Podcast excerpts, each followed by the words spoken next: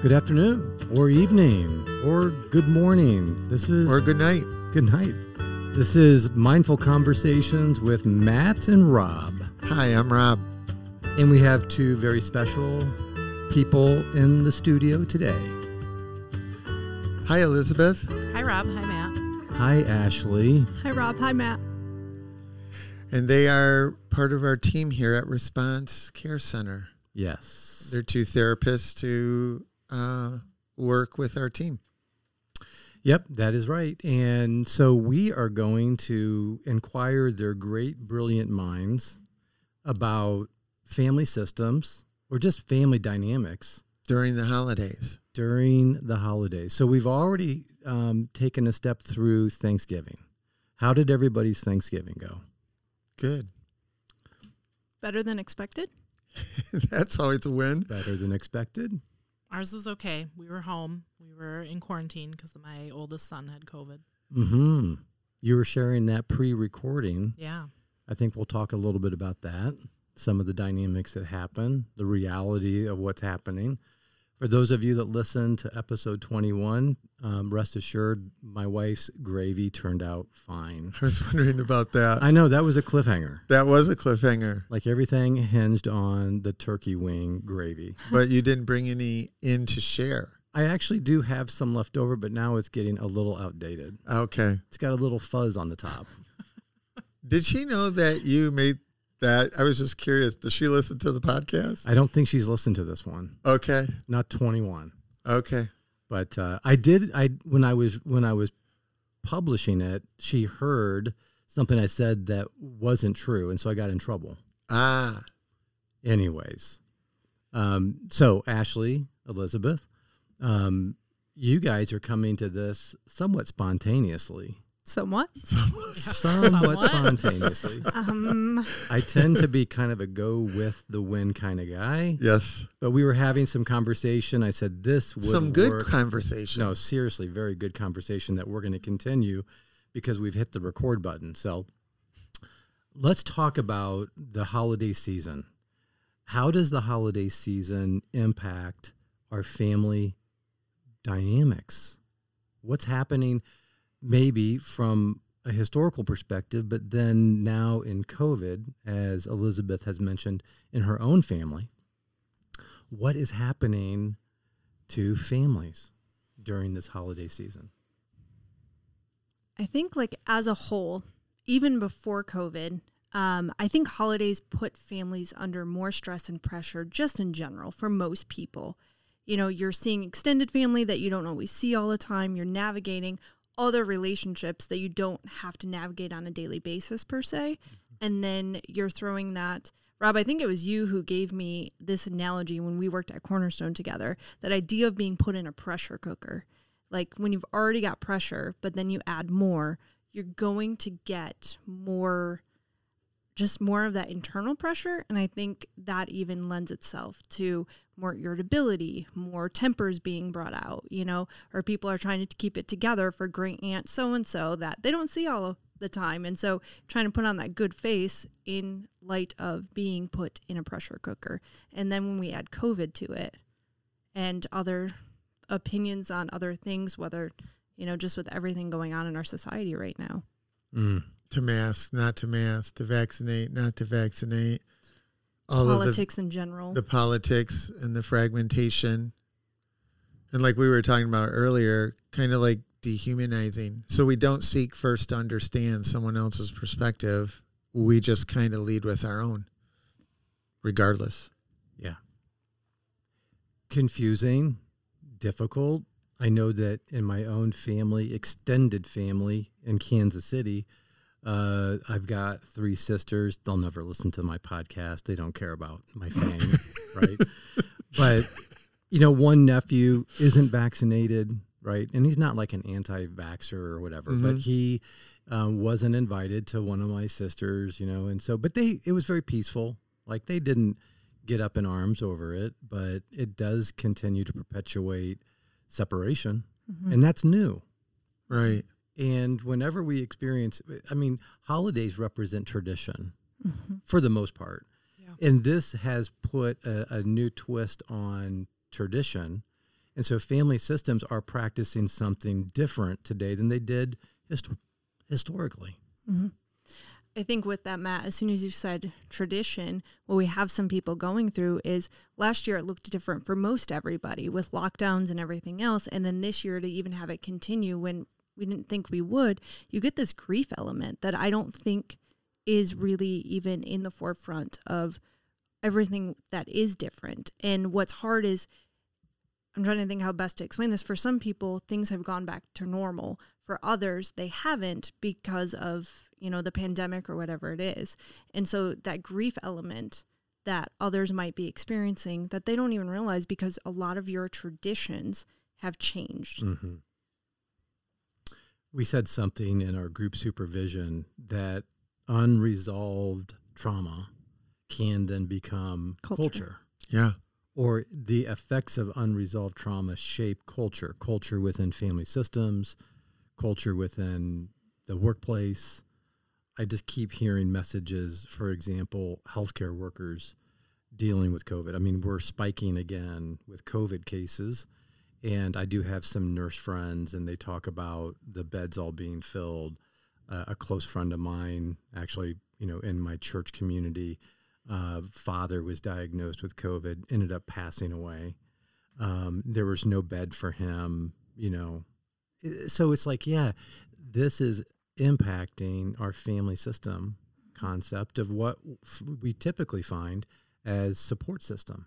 Well, and to Ashley's point earlier, when you add pressure into the mix, emotion goes up, assessment goes down, trauma takes executive functioning offline. And now we're trying to connect with each other in a way that is more just raw emotion, whether it involves grief, death and dying, losses of tradition. Because I was always thinking, I was also thinking when you talked about the holidays represent tradition, I believe that, but I think they also represent obligation. Mm-hmm. And many of us connect with our families out of obligation. And I'm not always convinced that's a real healthy way to be connecting. Mm-hmm. We're we're kind of like forcing intimacy with people who don't want to be connected sometimes. And oh, yeah. We call it family, so we're obligated to do it. Because what's that saying? It's like nothing is thicker than blood or something like that. I know they say water is thick. No. No. Blood is Water's thicker not water. thicker. What? Blood is thicker than water. Okay, thank you for so that clarification. So blood representation of family. Yeah. Family is more important than friends. You do everything for the family. Nice Godfather impression. Thanks. In case somebody wasn't sure what that was. Yeah, right. Just, just Google it. She was just being nice. We always uh, discuss family and our friends in terms of family and our chosen family. So we have um, two Thanksgivings every year with our blood family and then our chosen family. We call it Friendsgiving. We were able to go to Friendsgiving this year because we were just past the point of um, being in quarantine, and we tested and everybody tested negative so that we could go. But we did miss our family um, Thanksgiving, and that was okay. But for my son who had COVID, there was a lot of guilt surrounding that for him. So he he kind of carried that, like, I got COVID and I prevented everybody from being It's together. My fault. Yeah. I, you know, how old is he? He's ten. Yeah, so it'd be false guilt, but he would not discern that. Yeah, so we had to have a lot of discussions throughout the week leading up, like, it's okay. Nobody's upset. Like, this is just, you know, the new normal sometimes. And so that was difficult for him to kind of wrestle with over the week. Um, and we had a nice Thanksgiving, just our family. It was mm-hmm. very different from what we're used to. We're used to having about twenty-five to thirty people, um, and it was just the five of us. But um, it was, yeah, it was very different from our normal traditions this year. How, um, let me just ask, how old is your son? ten. So ten years old. Okay, and I'm trying to think, bearing the weight of first time having COVID? Yes. Okay. And then having to feel the weight of my having COVID is affecting my family. And he's smart. So he would connect those dots. Mm-hmm. Yeah. But that's real for him. Oh, totally. Right?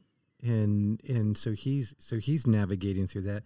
But as mom, you're navigating with him through mm-hmm. that. Yeah, just trying to be open about it, to say, yes, you got COVID. It's nobody's fault that you got COVID. Least of all your fault that you got COVID. And, you know, things happen, but that doesn't equate to fault. Mm, mm-hmm. And COVID is now, or at least from my perspective, it feels more normal. Like the, having COVID in our culture, like when people say, you know, like I had a client cancel because they've got, she and her husband have COVID. That's not, that's not like a surprise to me, but there is a concern. Mm-hmm. Like now yeah. it feels like, okay, some people are vaccinated and they're getting COVID. Some people aren't vaccinated, they're getting COVID. Uh, but you have that concern, like, well, what does this mean? Like, I hope you're okay. I hope you navigate through this okay. Um, but it's still in our life, and it's c- just common. And media continues to show us more strains are continuing to be, you know, a threat. So it's not getting better. You read the headlines. This this strain is going to be maybe more contagious, more transferable. Well, it's interesting because trauma, at the heart of it, not exclusively, but at it, at the heart of its definition is, I'm afraid for my life. Mm-hmm. And COVID poses that in all capital letters. So fear doesn't make good decisions typically. Um, and now with each new wave or each new strand or variant of the disease, it re-triggers or re activates that threat. What does this mean for me? And uncertainty. And humans don't generally do real well with uncertainty. Well, and I think what's hard with that, Rob, is kind of like we were having the in the large group discussion. For some people, they're not even reading headlines of COVID anymore. They don't think about COVID, you know. Um, and then I'm going to kind of throw you and I under the bus, if that's okay.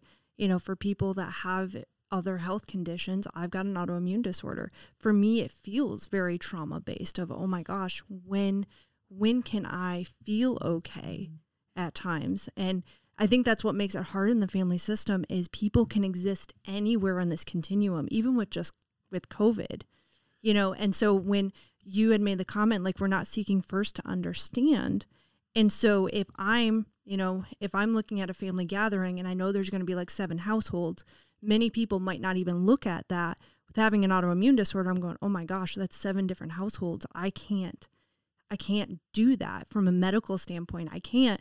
And then I have others looking at me going, well, you're choosing not to. And so now we've got, if we look at it from a trauma perspective, we also have people's trauma and their own emotions being denied. Yeah. You know, yeah. and, and the flip side of that is true. Like, we're in this very polarized, judgmental state in multiple different ways. And we don't, I don't know how to articulate this, but we don't typically see um, how I experiencing you, how I experience you. I will give you the same type of behavior back, but I won't recognize that I'm doing it. Mm-hmm. That wasn't articulated very well, but. No, but what you're trying to say is, like, you know, if I sit here and I You know, if I judge somebody and I'm having very negative feelings towards them because of maybe a choice they made regarding vaccines, well, that's kind of the same thing they're doing to me. And so we're just perpetuating the issue. We're just perpetuating the overall process of this. That's exactly right. It's like we have lost the ability to agree to disagree. But when you add a fear of whatever that may be into the mix, it takes a lot of maturity to navigate those waters, and generally we don't see that in our culture or in the families. I think that there's been a lot of um, it's either or yeah. and not both. It's a false binary. Yeah, and so many times it's both. Wow, that was good. Yeah. Wait a minute, false binary, that's a new word for me. Oh, everybody shifted to me at one time. Um, it, I'm actually stealing this off of another podcast I listened to called The Holy Post, so I'll give them credit.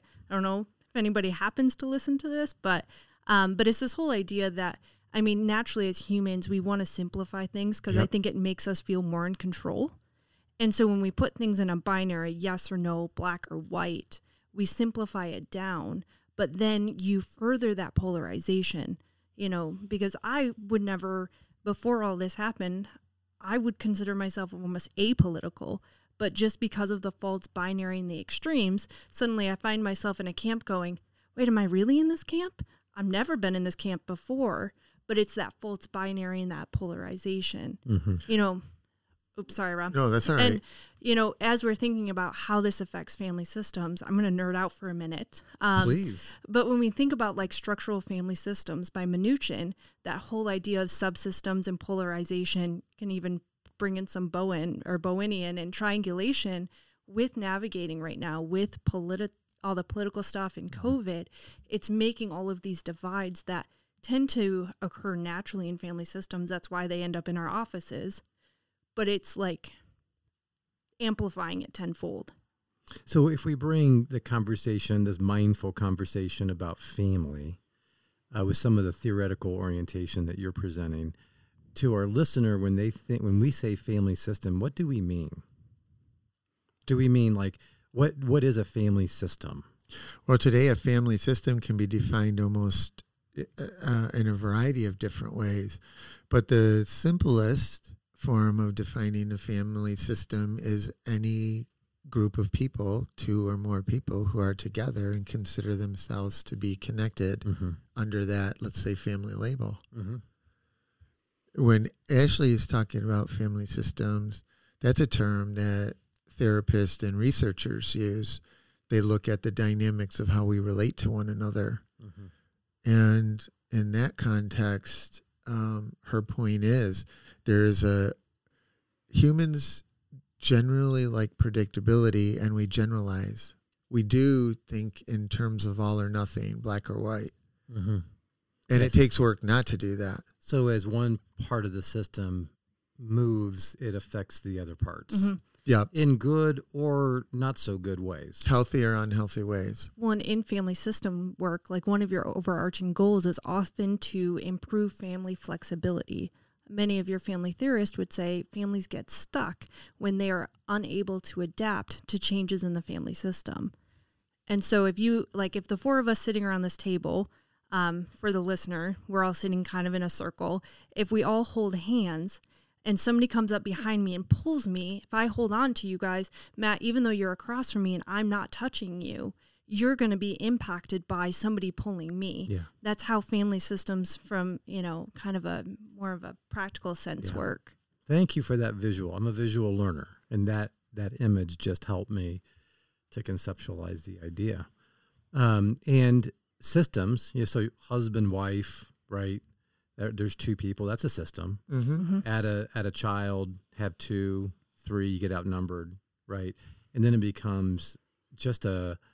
Uh, uh, like I have a twenty-four and twenty-two year old that are both out of my house. Ash, Ashley, I was talking to you earlier. You have a four and an eight, eight year old. Mm-hmm. Like I'm, I'm in a different category. That my system now is me, my wife, and my golden retriever, Odin, who I, I name every day, every every podcast. I know. I always Odin give. Is important. I, I I always give Odin like kudos. You do. Yeah, I took him on a hike at Forecaster yesterday. We had a blast. He did seven miles, and he was pooped last night. Nice. So, Matt, do you ever mention your girl's name? Because I hear you mention your dog. I'm just going to throw this out there. So, in my system now, my kids have abandoned me, and I, I, I have a, I have a surrogate son through my golden retriever. Owen. Sure. But but the system has simplified for me. But I also get along well with my wife. That's and, helpful. And that's not always the case. That hasn't always been the case, right? Um, but let's turn the conversation to what what are the things that work for family systems while we're navigating through the holidays? Isn't that kind of what you yeah. said, Doctor Rob? It's like, all right, what are the things that work? I think one of the most practical things that you can do is accept. It's not an easy thing, but Elizabeth and I are not the same person. We share different experiences, different backgrounds. Even though we're friends and have been friends for a long time, we don't have the same, always the same worldview. We don't have, there's a lot of differences that could, that could serve to divide us unless I accept her and value her for who she is. I think earlier, Doctor Rob, you said um, healthy or unhealthy um, responses, and I think we can shoot for neutral sometimes. Yeah, like where it's not it, it, it's not either one, where it's just an interaction that doesn't have to be polarizing or um, inflammatory, where it's just, oh, that's your opinion, that's what you think, okay. Yeah, I and you're th- saying that's acceptable. Yes. Okay, that gives a third option, if you will, because we're never. I mean, we're never, just like you and I are never going to agree on all subject matter or belief systems, or, I mean, it's just the same within families. I think we have this idea that within a family system, because we're we're together in this household, that belief systems are the same, but so oftentimes they're not. And as families move on and kids move out and meet significant others and have children, those belief systems morph and change and add and subtract. And so change is always happening within the family system. And so can you just shoot for neutral when you disagree about something? I agree, because it it's like, I would think it would be unhealthy if we agreed on everything. Yeah. Right? That's that's not it. That's not who she is. It's not who I am. But the point of acceptance, um, seeking first to understand before being understood, uh, I I think valuing, you know, trying to trying to value the diversity that exists within the context of a family, those are elements that are, in my mind, durable and useful for mitigating conflict. But if you want to fight and you have that immaturity, there's enough out there to fight about. And families have been doing it for centuries. I think that the hard part about this particular subject matter with COVID and and with politics is that people are feeling impacted, right? So we're feeling that family members' decisions about masking or vaccinating is impacting us, right? Yeah. So, and so when we feel impacted with something, we want to create change in the other person, or a change in opinion in the in the other person. And that is happening where it really hasn't happened at any other point in history about anything in the way that, that COVID is affecting us right now, and, and the perceived, I'm going to say perceived impact that other people's decisions are having on other individuals. I would say, and I don't know if this is what you mean, but the impact is in the category of fear, and the impact is I feel out of control, or I'm afraid I'm out of control. I can't control Elizabeth's decision to fill in the blank. And the human appears to want to just control. Yeah. Because I feel safest when I'm in control, even if that control is an illusion. Yes. Again, we've talked about this in, in earlier episodes under the series on maturity. Yeah. That control is core to human nature. Yeah. Right. But so is so is passivity, and like uh, in our group supervision, the fight, flight, or freeze. But then, Ashley, you described the fawn, which is more of this active turning toward like the abuser. Not yeah, the abuser, but the, the... Think of like, I think of it as like people pleasing to an unhealthy extreme. Yeah. But that's my that's my physiological reaction mm-hmm. to and the that's stress. What you're talking about is responses to trauma, responses to traumatic experiences, or fear. Yeah. yeah. Going back to the image that Ashley gave us, that if we were all holding hands and someone pulled on her, then it's going to affect the whole system.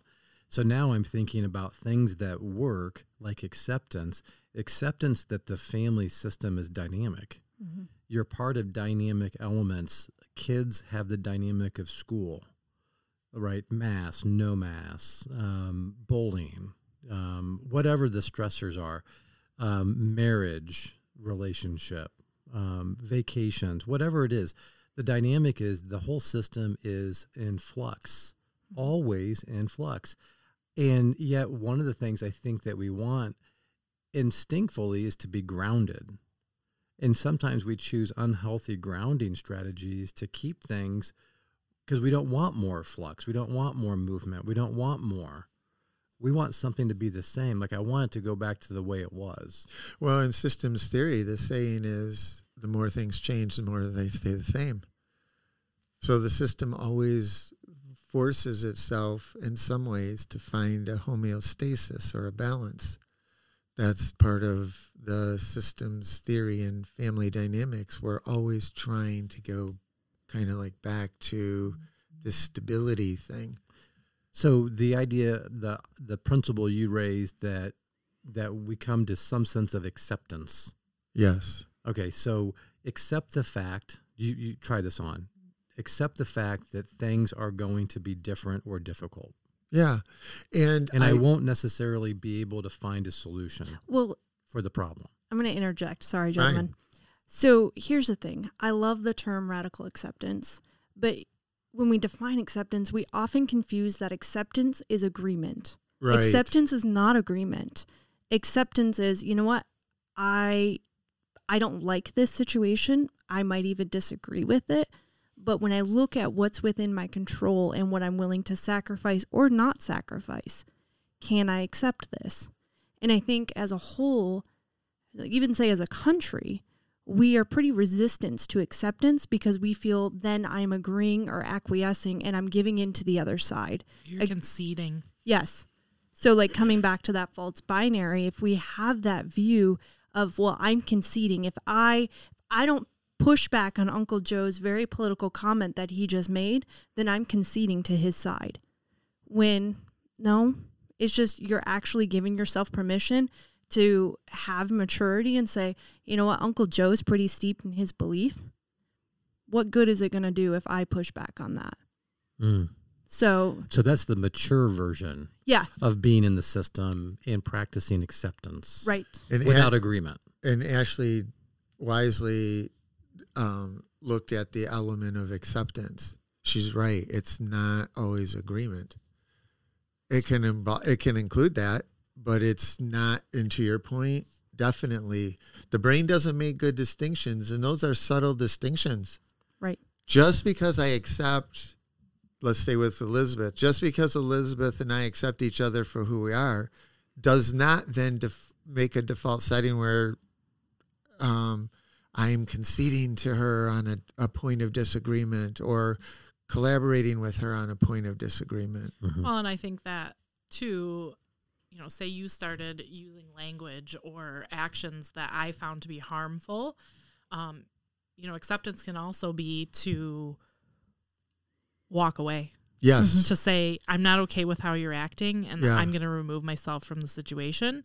Um, and and that's not, you know, inflammatory in and of itself. It can be. And sometimes right. when you do set that boundary for family in particular, um, it can become very inflammatory. But I think for me, that is also a point of acceptance to say, I'm not okay with this and I'm going to remove myself from and, the situation. And to her point, if maturity is in the, in the mix and I care about this relationship, then I'm going to change. I'm I'm going to do something that's going to protect the relationship, because whatever she's confronting me about, that's something that I can't just minimize or rationalize. I have to I have to understand why she's um why she's dealing confronting me with this issue, and and see it from her perspective, so that my mature response would be to protect the relationship. Okay, so the first principle, things that work, um, acceptance. I'm hearing a second principle that when you've practiced acceptance, you try to understand. Okay, try to understand. To Elizabeth's point, yeah. You're not giving up your right to your position by seeking to understand somebody else's.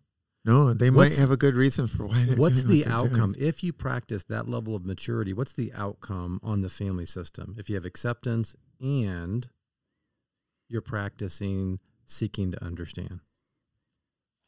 I think the first outcome is you're you're protect you're protecting the relationships that you say are important.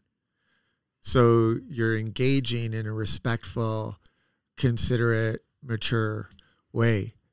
That's, that to me is protecting those relationships that, like I said, we think are important.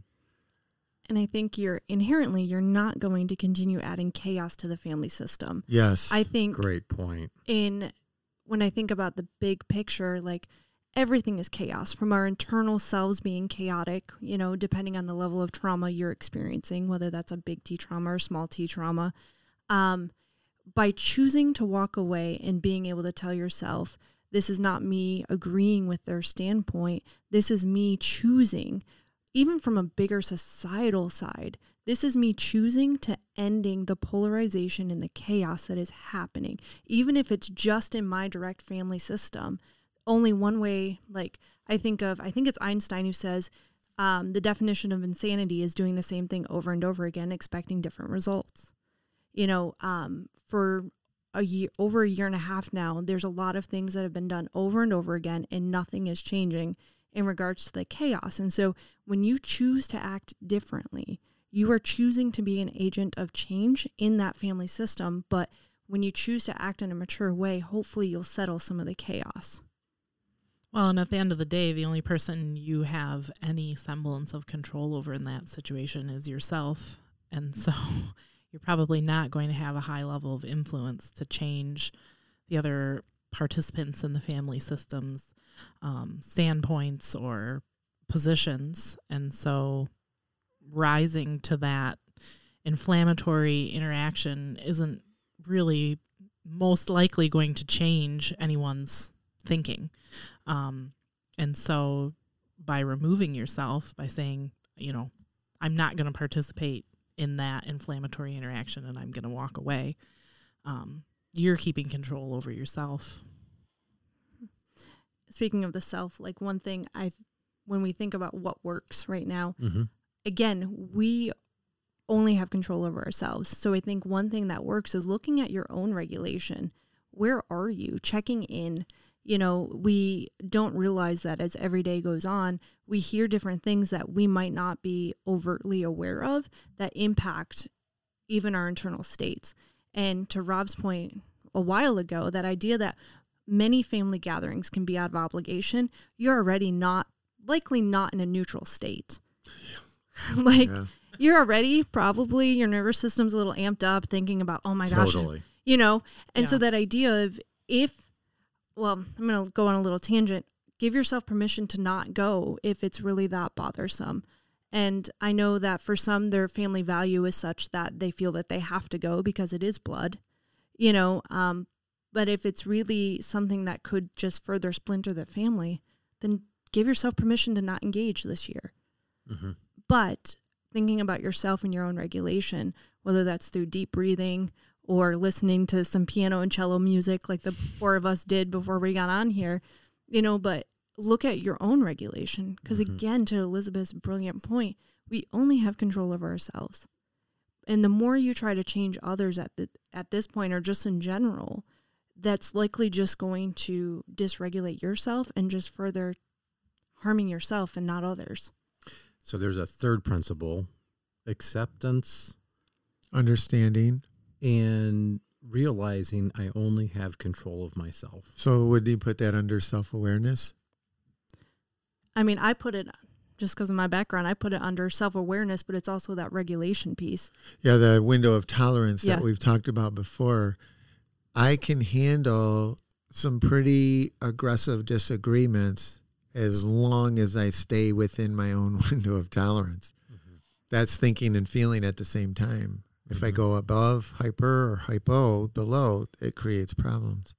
Yeah, Uncle Joe wants to have the political conversation to to add more chaos to the system. Mm-hmm. Intentionally or unintentionally, yeah. Mm-hmm. Exa- yeah, it's entertainment, right? He knows the buttons to push. And you're saying, Ashley, if you do decide to go and you find yourself in that invitation, how do I accept this is Uncle Joe? Mm-hmm. And I can only control my response, and I'm going to choose just to brush this off. I may not be able to physically leave the house, but I can go into a different room. Mm-hmm. Yeah. Or go talk to somebody else. Go talk. But you're doing something actively that works. Mm-hmm. Works for regulation, mm-hmm. works for the family system. We're not saying there aren't dynamics that are pulling on that system. Mm-hmm. We're saying you're making a decision to be wise in your self-assessment. You're coming to acceptance, you're seeking to understand, and you're exercising your ability to choose if I stay engaged or not. Mm-hmm. That's mitigating. That's how I think of it. I'm mitigating. I don't have to pick up a fight with the uncle. I just keep thinking, as we're talking, as you're like overviewing all of that, that it, though practicing those things are prioritizing the relationship, yes, and not prioritizing your opinions. Boom! There's another mic drop. I was just going to say that's a mic drop. This is why we have smarter people than us in the room. I agree. Ooh, did you hear that, Elizabeth?